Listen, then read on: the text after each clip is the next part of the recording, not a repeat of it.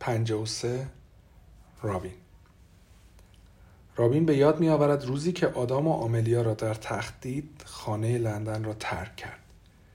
درخت ماگنولیا را به یاد می آورد و اینکه حلقه نامزدی آبی را که روزگاری مال مادر آدم بود و حلقه ازدواج را از انگشتش درآورد و هر دو را روی میز آشپزخانه گذاشت. بقیه اتفاقات خیلی مبهمند. ساکش را به همراه چند شی که به آن علاقه داشت برداشت. سوار اتومبیل شد و راه افتاد. نمی‌دانست باید چه کار کند یا کجا برود. فقط باید از آنجا دور می‌شد. از آنها دور می‌شد با حد اکثر سرعت. بزرگترین اشتباهش جا گذاشتن باب بود. فقط دروغگوها هستند که هیچگاه پشیمان نمی‌شوند. همان موقع بود که هنری تلفن کرد تا به او بگوید در حال مرگ است و از او خواست به خانه بیاید.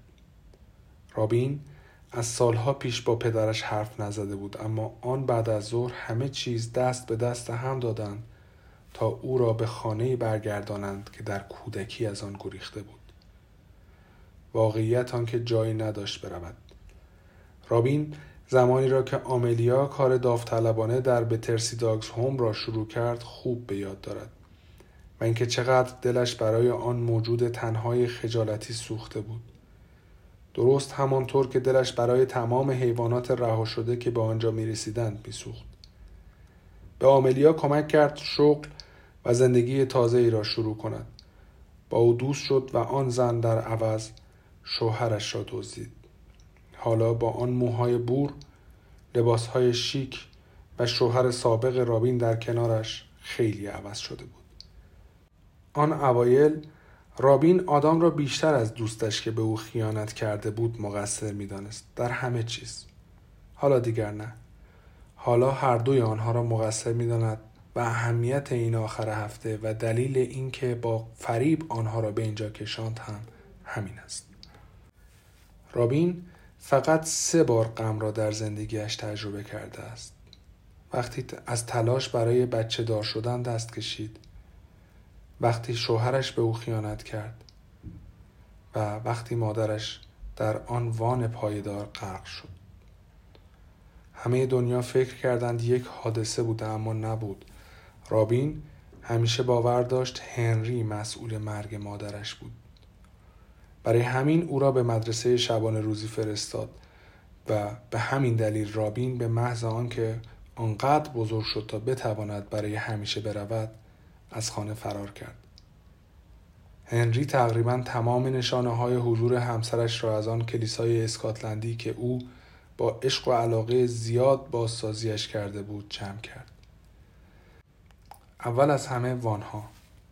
مادرش آشپزی را دوست داشت برای همین هنری تقریبا تمام کابینت ها و کشوهای آشپزخانه را خالی کرد تا جایی که از هر چیز فقط دو تا باقی بماند. دو بشقاب، دو دست قاشق و کارد و چنگال. دو فنجان تابه دیگ و قابلمه باقی نماند. بوی آشپزی او را یاد همسر مردهش میانداخت. برای همین سرایدار مقدار زیادی غذا در خانه خودش درست و بعد فریزر کلیسا را کاملا پر می‌کرد تا آنها از گرسنگی نمیرند. رابین هر چرا می توانست از وسایل مادرش حفظ کرد. مثلا قیچی های لک لک شکل طلایی و نقره او را که مخصوص گلدوزی بود. مادرش خیاطی را دوست داشت درست مثل آشپزی برداشت و زیر بالشش پنهان کرد. هرگز نپذیرفت مرگ مادرش تصادفی بوده. کسانی که داستانهای جنایی می‌خوانند و می‌نویسند راه های بیشماری برای قصر در رفتن از جنایت می‌دادند. به نظر رابین این مسئله عادی است. همیشه حس می‌کرد پدر و مادرش در نمایشی بازی می‌کنند که نقشهایشان برای آنها نوشته نشده است. کم علاقگی می تواند شکلی از قفلت باشد. به نظر رابین که اینطور بود. بعد از مرگ مادرش همه چیز بدتر شد. دنیایش به سرعت خیلی کوچکتر و خالیتر شد. هنری فکر می کرد پول خرج کردن می تواند مشکلات را برطرف کند. کار همیشگیش برای همین رابین وقتی بزرگ شد از او یک پنی هم نگرفت. ترجیح می‌داد در کلبه بینهایت سردی با دستشویی داخل حیات بخوابد تا شبی را زیر سقف کلیسای پدرش سپری کند. پول او از هر نظر بوی خون می‌داد. وقتی مادر رابین مرد هنری گرانترین و زیباترین خانه عروسکی را برایش خرید که رابین به عمرش دیده بود. دو مجسمه یکسان در هر اتاق آن خانه بود. یکی شبیه هنری بود و دیگری یک رابین خیلی کوچک. یک خانواده عروسکی به جای خانواده در هم شکسته واقعیشان. عروسک ها را خود هنری با ابزار حکاکیش تراشیده بود. درست مثل مجسمه های بیرون کلیسا و تمام آن پرنده های سینه سرخی که در طول سالها درست کرده بود. در حالی که پیپ می‌کشید یا اسکاچ مزه می کرد. هیچ کس دیگری نفهمید برای مادر رابین چه اتفاقی افتاده. چند سال بعد هنری در رومانی به نام غرق کردن قصه هایت داستان مردی را نوشت که همسرش را در وان حمام کشته بود. رابین به این فکر افتاد شاید تمام داستانهای او ریشه در واقعیت دارند نه تخیل. و این فکر او را ترساند. کتاب به موفقیت گسترده‌ای دست پیدا کرد. در مدرسه شبان روزیش همه از آن حرف می‌زدند حتی معلم ها این موضوع باعث شد رابین داستان خودش را بنویسد. معلم ادبیاتش آنقدر تحت تاثیر قرار گرفت که در پایان ترم بدون گفتن به رابین یک کپی از آن را برای هنری فرستاد و نوشت استعداد نویسندگی در خانواده آنها ارسی است داستان درباره رمان نویسی بود که در زندگی واقعی هم جنایت می کرد. بعد جنایت ها را در کتاب های مختلف داستانیش می نوشت و همیشه هم قصر در می رفت. هنگام کریسمس که رابین به خانه برگشت هنری خیلی کم با او حرف زد. خودش را در اتاق کار مخفیش با کتاب های محبوبش حبس کرد درست مثل همیشه. بعد از ظهر روزی رابین دید عروسکهایش در روشویی حمام افتادند انگار داشتند غرق می شدند درست همانطور که مادرش در وان پایدار غرق شده بود. صبح روز کریسمس که از خواب بیدار شد در جوراب های آویزان در پای تختش هدیه ای نبود. تنها چیزی که تغییر کرده بود کوتاه شدن موهایش بود. روی بالشی که خوابیده بود دو گیس بلند طلایی دید و قیچی زیبای مادرش هم روی اصلی کنار تخت بود. هنری وینتر فقط درباره هیولاها نمی نوشت. خودش هم هیولا بود. رابین را مجبور کرد به عنوان تنبیه داستانی که در مدرسه نوشته بود یک خط را بارها بنویسد. من نباید سخنچینی کنم. من نباید سخنچینی کنم. من نباید سخنچینی کنم. به این ترتیب رابین دیگر داستانی ننوشت تا وقتی هنری مرد بعد از آنکه او را در گورستان پشت کلیسا دفن کرد به اتاق کار مخفی برگشت که در کودکی هرگز اجازه نداشت در آن پا بگذارد و پشت آن میز عتیقه نشست. لپتاپ پدر مردهش را بیرون آورد.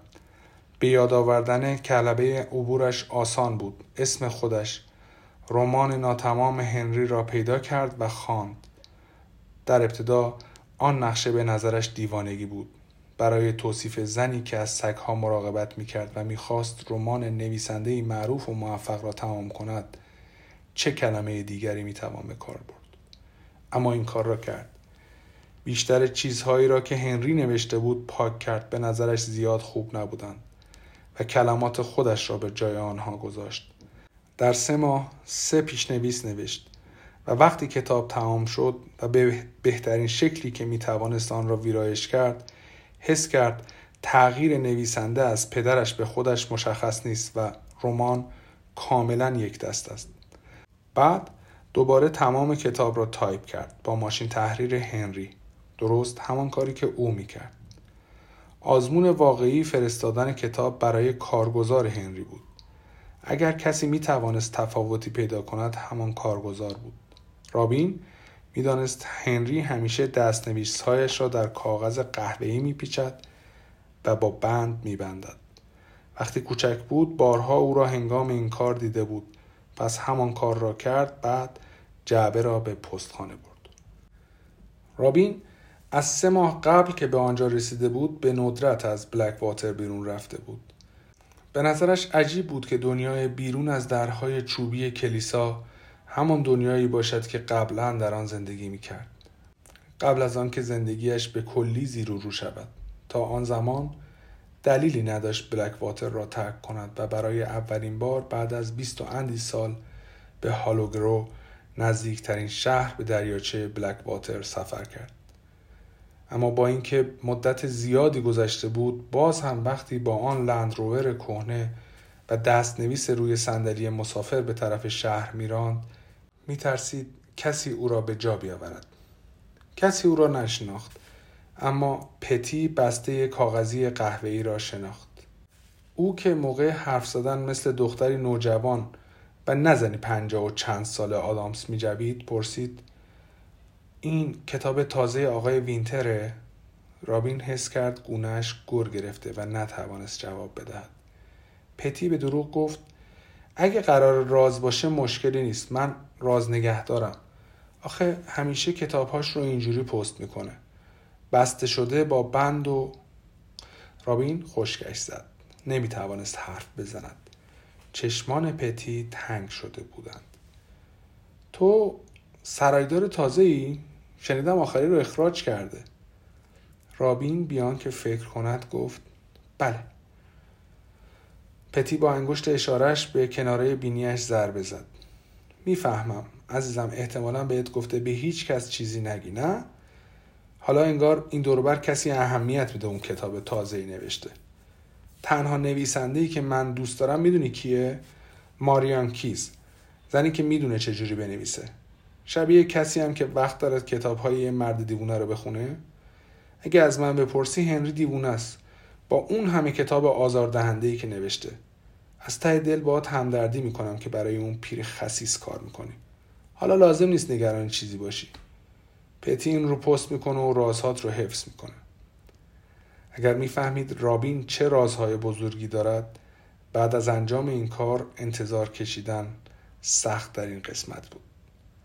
رابین بالاخره فهمید فرستادن کتاب برای عرضه به جهان بیرون چقدر اعصاب خورد کن است. در روزهای پس از پست کردن دست نوشتهش پرده ها را باز نکرد. گرسنه که می‌شد از غذاهای منجمد می‌خورد. وقتی که خیلی خسته یا مست بود میخوابید و تاریخ را به کلی از یاد برد. وقتی تلفن زنگ زد می‌دانست نمی‌تواند پاسخ دهد. هر که تلفن می‌کرد در انتظار شنیدن هنری بود از جمله کارگزارش. برای همین ناچار بود بیشتر صبر کند. روز بعد که نامه ای از کارگزار هنری رسید چند ساعت اندازه تمام کردن یک بطری شراب دیگر طول کشید که او شهامت باز کردن نامه را پیدا کند. وقتی سرانجام نامه را گشود گریست. امروز صبح تمامش کردم. این بهترین داستان تا حالاست. امروز میفرستمش برای ناشر. اشک شوق آسودگی و اندوه بود. دلش می‌خواست به کسی بگوید اما اسکار خرگوشه هم صحبت خوبی نبود. اولین روز که او را دید اسمش را عوض کرد چون اسکار پسر بود نه دختر و هنری این را نمی‌دانست. تازه رابین اسم خودش بود. این تنها چیز خوبی بود که پدرش در تمام زندگی به او داده بود. خیلی به آن رمان افتخار می‌کرد. اما این کار واقعیت چه به زبان می آمد و چه نه غیر ممکن بود. بهترین کتاب هنری در واقع متعلق به او بود اما باز هم اسم هنری را روی جلد داشت. رابین سعی کرد نامه کارگزار هنری را در یکی از کشوهای میز بگذارد. دیگر دلش نمی‌خواست آن را ببیند اما تمام کشوها پر بودند. چند صفحه اول از چیزی را که شبیه یک دستنویس قدیمی بود بیرون کشید و از دیدن اسم شوهر سابقش روی آن تعجب کرد. سنگ کاغذ قیچی نوشته آدام رایت. نامه ای از آدام رایت متعلق به چند سال پیش به نامه پیوست شده بود. می‌دانم خیلی گرفتاری اما همیشه دلم می‌خواست بدانم این فیلم نامه می‌تواند به یک رمان تبدیل شود یا نه. فکر می‌کنم از این راه شانس بیشتری برای فیلم شدن داشته باشد. خیلی ممنون می‌شوم که نظرت را بگویی. از ته دل امیدوارم از آخرین اقتباس سینمایی داستانت لذت برده باشی. کارگزارت گفت که از آن خوشت آمده و این نامه را از طرف من به تو میرساند. جان دادن به شخصیت روی پرده سینما مایه افتخارم است. در کمال امتنان هر توصیه ای را که درباره این فیلم نامه داشته باشی میپذیرم. تبدیل شدن این داستان به فیلم همیشه آرزوی من بوده و واقعا اعتقاد دارم بعضی از آرزوها به واقعیت میپیوندند رابین از اینکه آدام به پدرش اعتماد کرده و محبوب ترین اثرش را به او سپرده بود خیلی ناراحت شد. می‌دانست احتمالا هنری حتی به خودش زحمت نداد آن را بخواند. یکی از معدود چیزهایی که رابین قبل از فرار از خانه لندن برداشت جعبه نامه های سالگرد ازدواج بود که پنهانی برای آدام می نوشت. هنوز هر روز دلش برای او و باب تنگ می شد. آن شب نامه ها را به همراه فیلم نامه آدام دوبار خواند و فکر تازه‌ای به ذهنش رسید. اولش فکر جنونآمیزی بود اما بعد به این نتیجه رسید راهی برای بازنویسی داستان زندگیش و پایان شادتری از آنچه زندگی تا کنون برایش رقم زده وجود دارد.